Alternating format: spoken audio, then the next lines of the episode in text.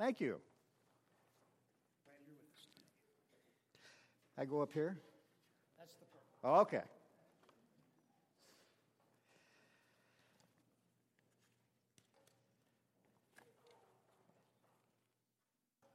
It's my pleasure to be here today. A couple of things. Since I retired, I have had cataract surgery, and while my old glasses seem to be working fine, there's a little bit of an issue with reading. So I may have to, I see fine without the glasses up close, so I may need to take glasses off and put them back on. I hope that doesn't distract you. Our reading today, the second reading is from Acts, the 17th chapter, verses 16 through the end of the chapter, which is verse 34. You can read along or you can listen. Listen to the word of God. While Paul was waiting for them in Athens, he was greatly distressed to see that the city was full of idols. So he reasoned in the synagogue with both Jews and God-fearing Greeks, as well as in the marketplace, day by day with those who happened to be there. A group of Epicurean and Stoic philosophers began to debate with him. Some of them asked, "What is this babbler trying to say?" Others remarked, "He seems to be advocating foreign gods." They said this because Paul was preaching the good news about Jesus and the resurrection. Then they took him and brought him to a meeting of the Areopagus, where they said to him, "May we know what this new teaching is that you are presenting? You are bringing some strange ideas to our ears, and we would like to know what they mean." All the Athenians and the foreigners who lived there spent their time doing nothing but talking about and listening to the latest ideas.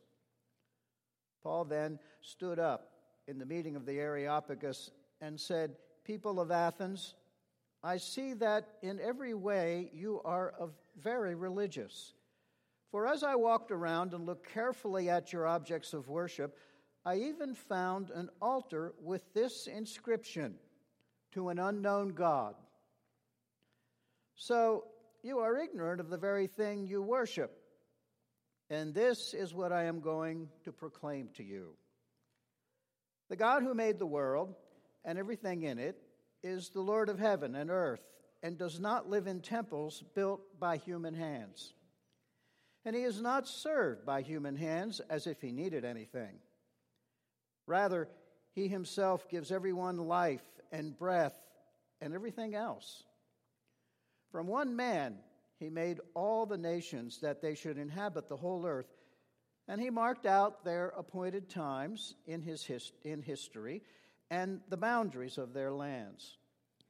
God did this so that they would seek him and perhaps reach out for him and find him, though he is not far from any one of us, for in him we live and move and have our being, as some of your own poets have said, we are his offspring.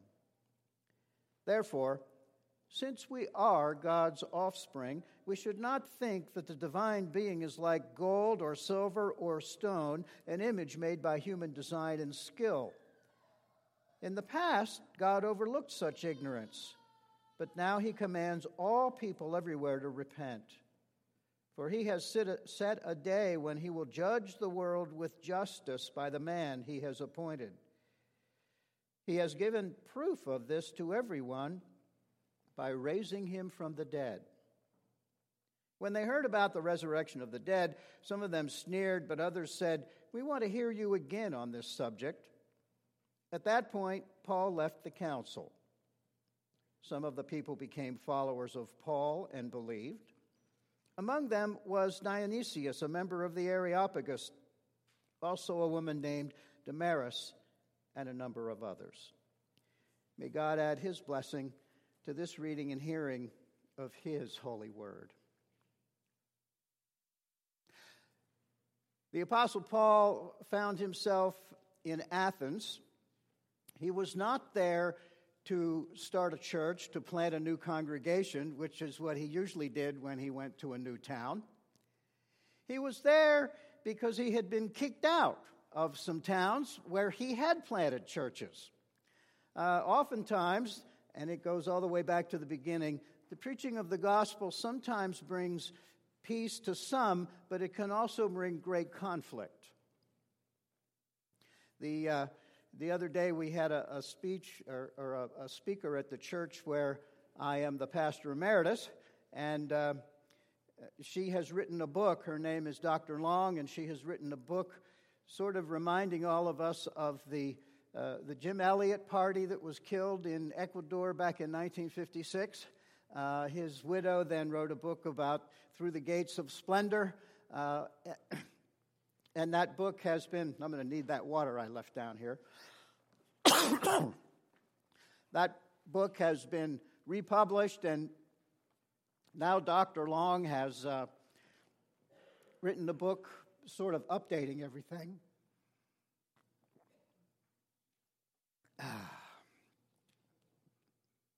I have a lozenge that might help me later. Part of being retired is being old and suffering from some of the nonsense of old age. Anyway, Paul had started a church in Thessalonica and then in Berea and had been invited to leave by the town council for causing trouble in both towns. So he went to Athens kind of as a tourist, and also as a way to get out of town. Paul was, we know from his writings, he was a man of two cultures. He was a man who grew up in the Greek world. He lived in what is now Turkey, on the central south part of Turkey, about 12.5 miles north of the Mediterranean Sea.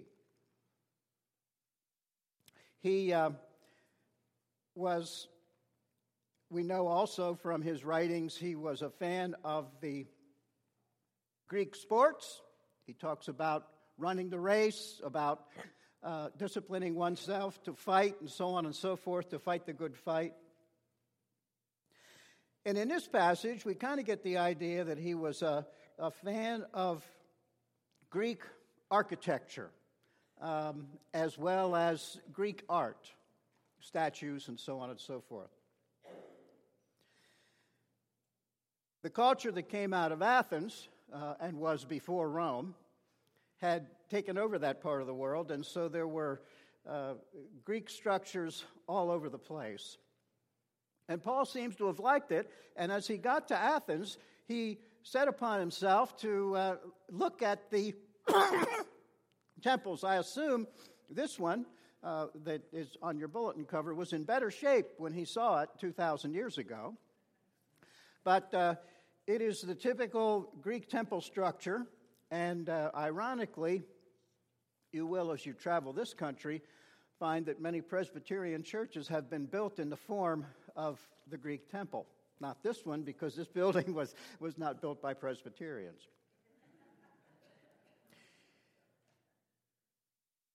So Paul went to Athens for a bit of a rest and became somewhat discouraged because all of the great architecture that he wanted to see, all of the great statues that he wanted to see were dedicated to worshiping idols.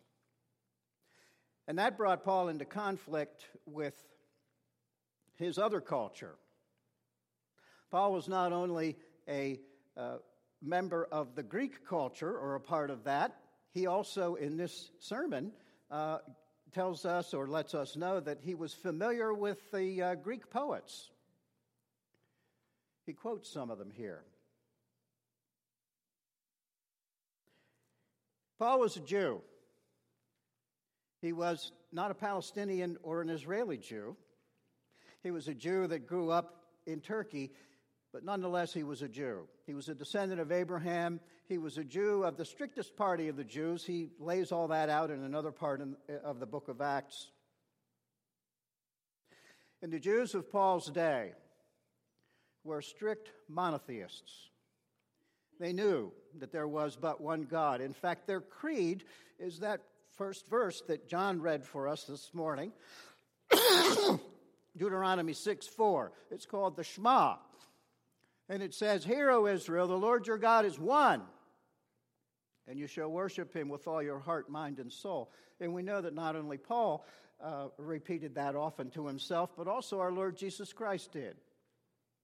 He quotes it in the Gospels. And so, here's this man who came to admire the Greek culture, and he finds himself in conflict with his other culture, his Jewish roots. They are nothing but the trappings of idol worship. Now, I don't know about you, but sometimes I feel like Paul must have felt. Because I, too, have two cultures. Actually, probably more than that. I am a citizen of the United States of America, and I participate in various cultural events.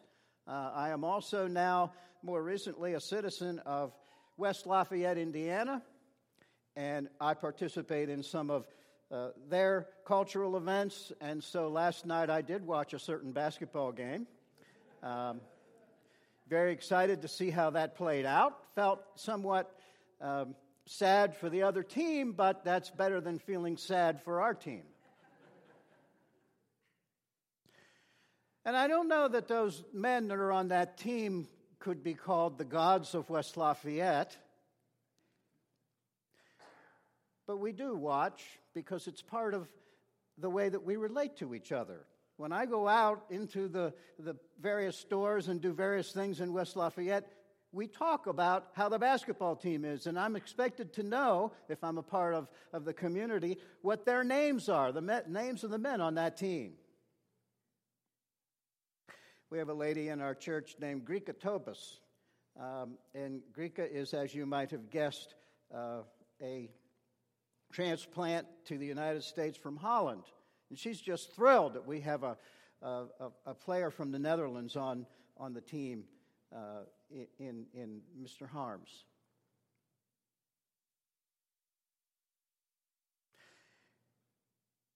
As I said, I participate in the culture of the United States. I turn on my television. I watch what I like to see on television, and many times it's stuff that takes me into a part of the culture of the United States that I don't like very much. Sometimes the producers of movies and television shows try to force their perspectives on the rest of us and make us accept things that my other culture tells me I ought not to accept.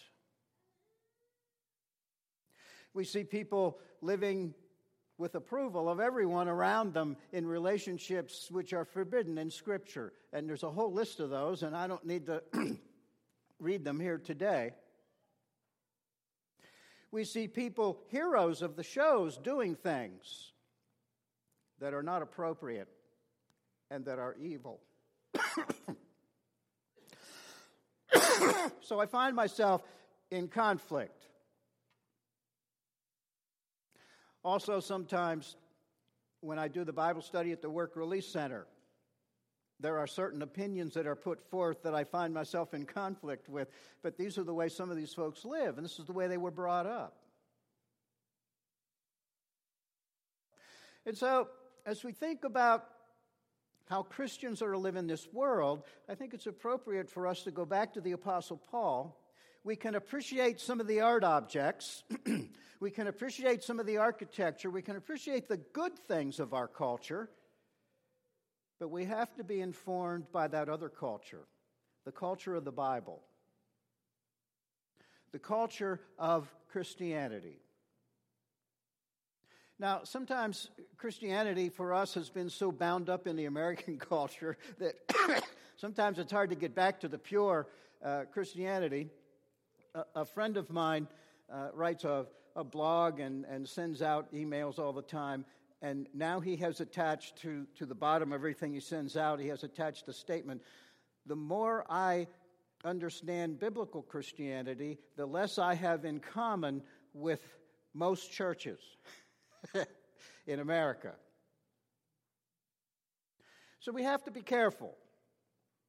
We cannot just accept what goes on around us.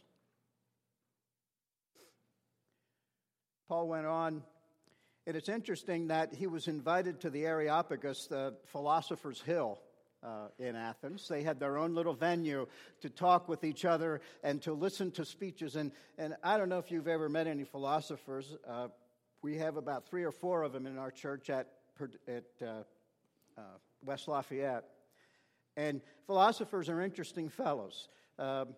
They like to have each other speak, and at the end of the speeches, they'll all applaud, even though they disagree with everything the guy just said.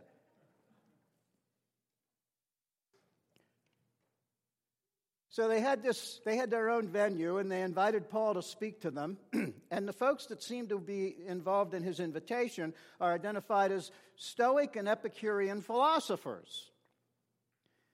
Now, I don't have time, nor do I have the background to tell you everything about Stoic and Epicurean philosophers, but the simple summary is the Epicureans believed that it was best for people to enjoy all sorts of experiences, all the pleasure you could get. You remember the old alcoholic beverage that used to advertise, grab all the gusto you can, okay?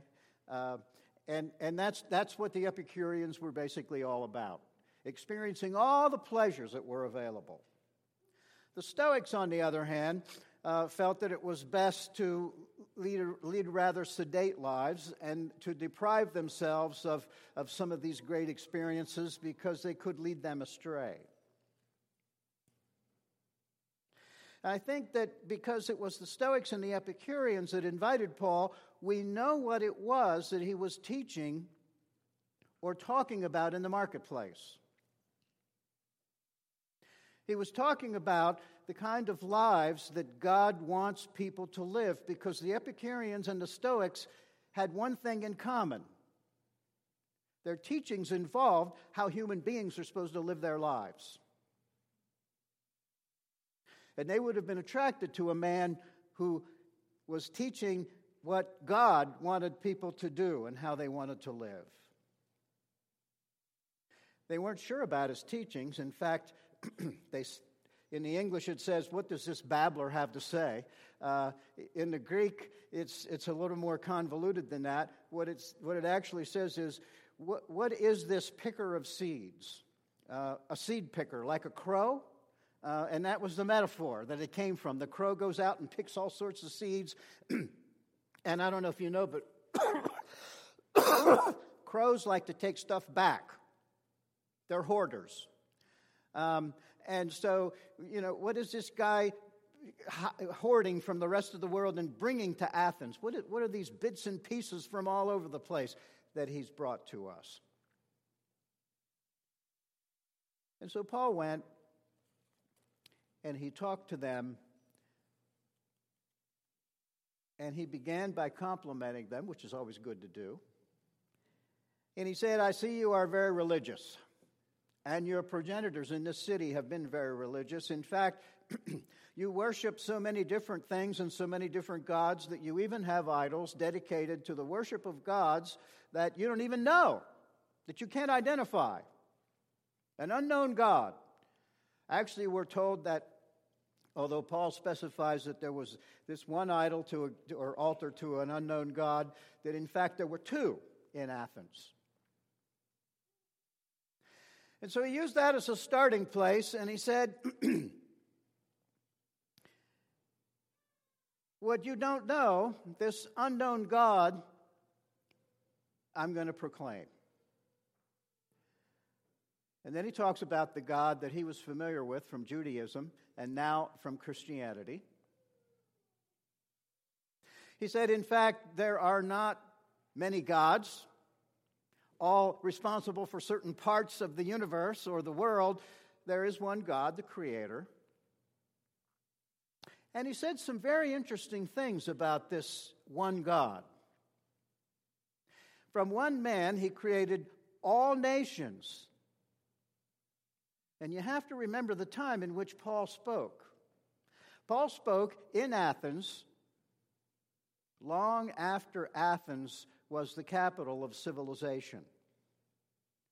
That had now, the Roman Empire had come in and taken over the old Greek world and added some other things to it, and now the world was ruled from Rome.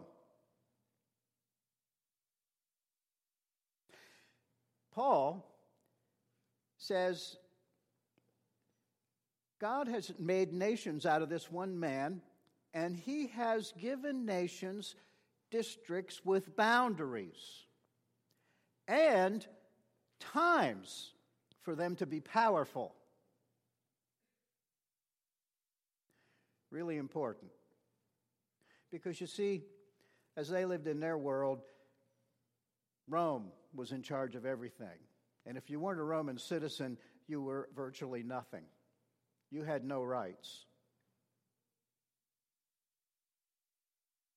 In our time, we get news every day telling us that there's a certain group of people who are engaging in subversive activities to ruin our country and ruin our world. The only problem is that it's, if you pay attention, they're all identifying different groups of people as the culprits.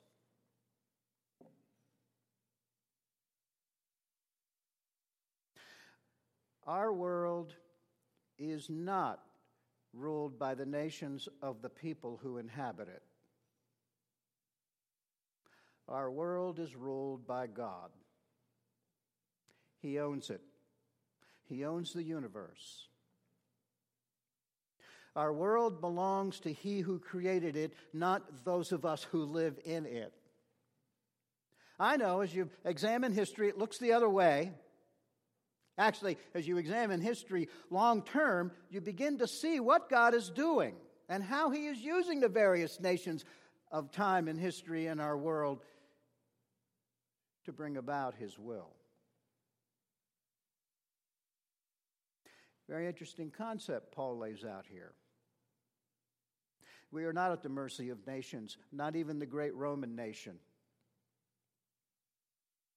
We are here at the permission of God. We are here to inhabit His world. And He has a future plan. And then he talks about the fact that God tolerated idol worship for a while, but now He had moved into a new era. He had revealed the judge. He had revealed that He was near. And he says something interesting about Jesus, which should sound foreign to us, except we're all familiar with this sermon. But we all think of Jesus as the one who died to forgive our sins, the one who extended compassion and mercy, and so on and so forth. But sometimes we forget what Paul revealed to the people at the Areopagus that day. He said, someday soon He will judge the world for its idol worship and all the other things that people of the world have done that God forbids. And He has introduced to the world in Paul's day the judge. And He has shown that He has the authority to judge by raising Him from the dead. He doesn't talk about Jesus, the forgiver. He doesn't talk about Jesus, the compassionate one. He doesn't even talk about Jesus dying for our sins. He talks about Jesus' resurrection as a sign that He is the great judge sent from God.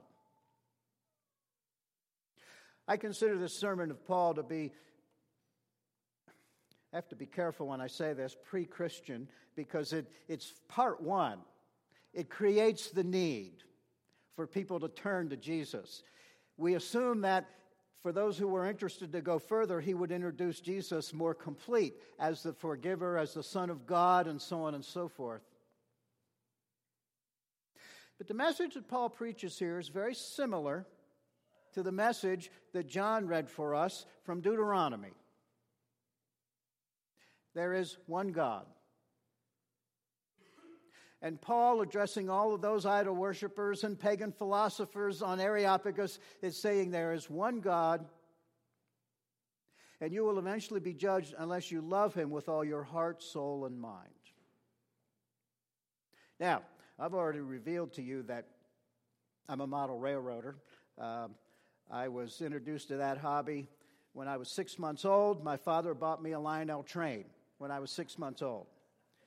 My mother always wondered who that train was really for, since my father bought it for a six-month-old. And I used to lie, first year I lay in the middle of it, and he'd put the train around me, and I'd just watch it roll. And then after that, I would sit there the next year, and then following that, I would wreak havoc on the train.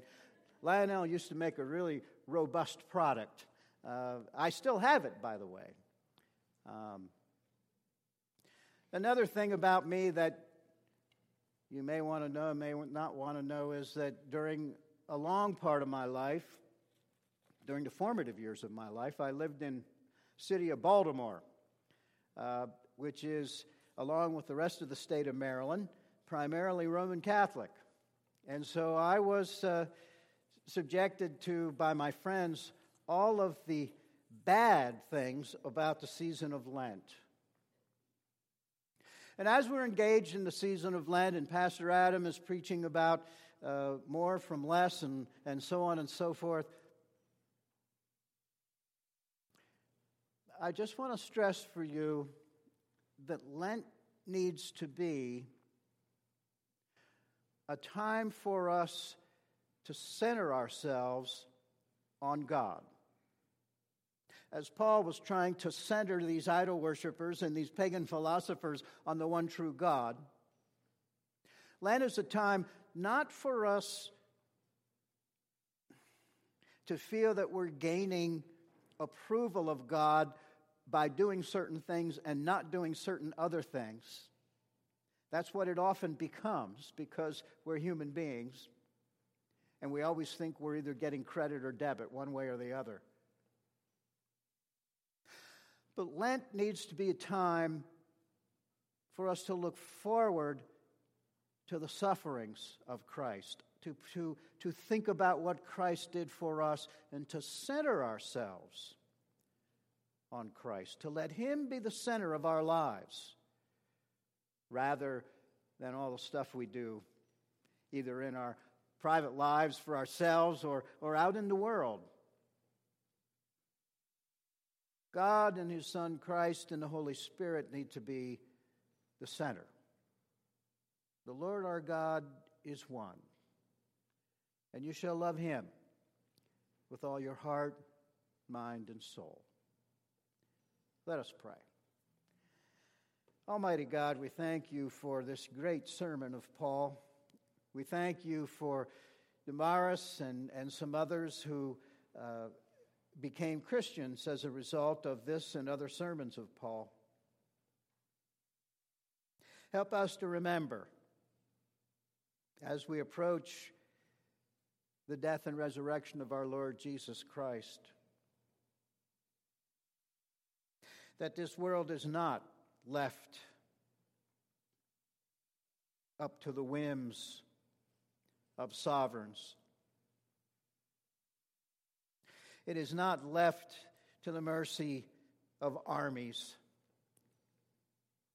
but it is Yours, and You are doing what You will with it and with us. And help us to remember that we only can achieve our true purpose when we center ourselves on You and set out to do Your will. We pray this in Jesus' name. Amen.